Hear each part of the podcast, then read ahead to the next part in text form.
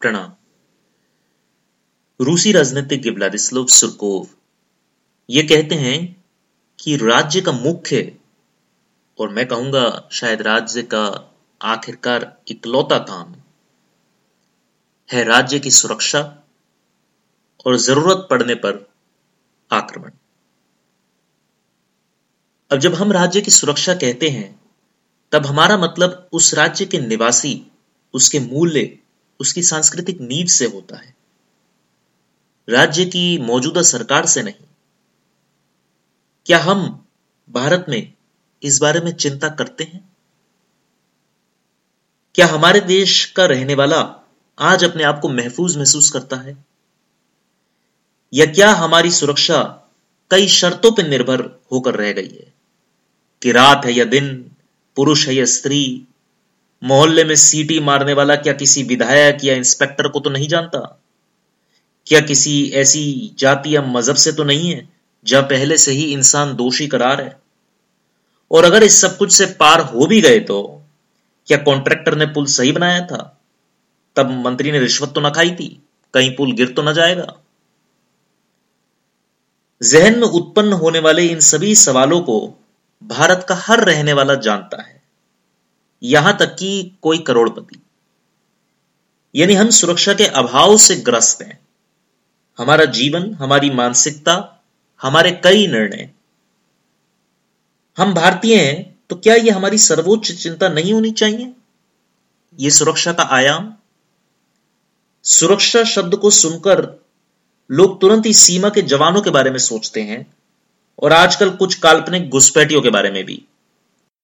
उनके बारे में ज़रूर सोचिए, लेकिन क्या हम अपनी ज़िंदगी में, रोज़मर्रा के जीवन में सुरक्षा के अभाव के इतने आदि हो चुके हैं और इसके, इस अभाव के आगे इतना दम तोड़ चुके हैं कि हमें आभास तक होना बंद हो चुका है कि कैसे हम सब, चाहे वे किसी भी वर्ग, जाति, मज़हब के क्यों ना हो, कि हम सब एक रेशम की डोर से बंधी ज़िंदगी जी रहे हैं।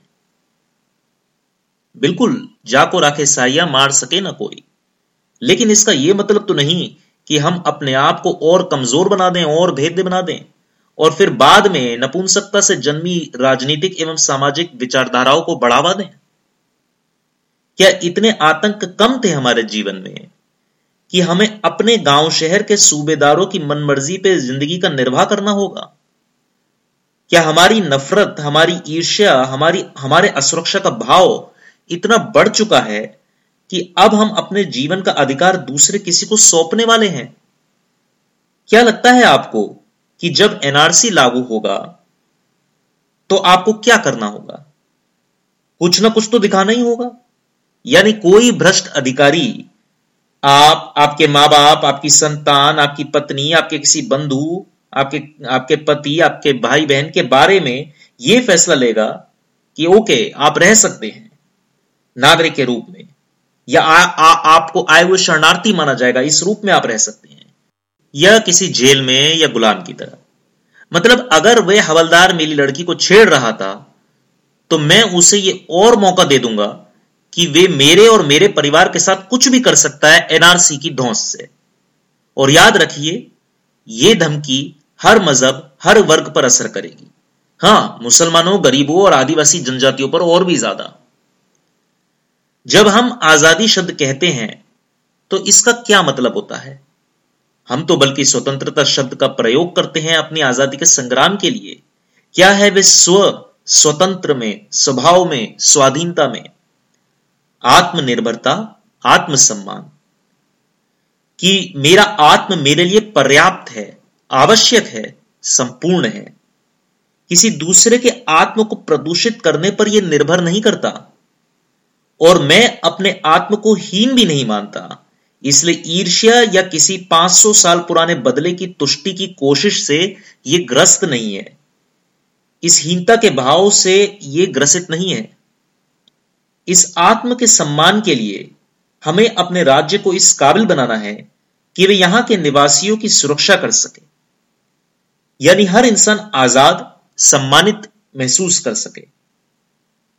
कोई कहीं जाने से, बोलने से, पूछने से, गुजरने से, मकान बनाने से डरे नहीं। बाड़ों में घर बह के सोइयों की जाने न चली जाएँ। किसी की धौस से हम कुचले ना जाएँ। किसी दो दो हाथ पैर वाले की भी उतनी पूछ हो जितनी की एक हाथ पैर वाले की। किसी को अच्छी बात के लिए भी, एक सुंदर सपने के लिए भी मन मसोस के न रह जाना पड़े। क्या ऐसे देश की कामना करना देशद्रोह है? क्या ऐसे देश के लिए एकजुट होना और उसे बनाना सर्वोच्च शरण नहीं है अपने धर्म का और देशभक्ति का? अभी तो हमें बहुत कुछ करना है। शिक्षा, गुणवत्तापूर्ण शिक्षा को फैलाना है। पुलिस और न्याय के तंत्र को मंत्रियों की दखलंदाजी से मुक्त करवाना है। कृषि का आधुनिकरण करना है। जिससे हम अपने संसाधनों का पूर्ण इस्तेमाल भी कर सकें और इस देश के लोगों को इसकी मिट्टी से पुनः संबंध भी जोड़ सकें। हमें विदेश की अच्छी चीज़ों को तो लेना है, लेकिन खराब को नहीं। और व्यक्ति को व्यक्ति से काटने वाली, व्यक्ति की ईर्ष्या, व्यक्ति को ईर्ष्या और हीनता का भाव देने वाली राजनीति और विचारधारा हमारी नहीं थी, नहीं हो सकती, क्योंकि हम तो स्वयं शिव को स्वयंभू की तरह पूजते हैं। मैं एक भारतीय हूँ, और भारतीयता मेरा जन्म सिद्ध अधिकार है। कोई सरकारी दावपेच इसे छीन नहीं सकता। प्रणाम।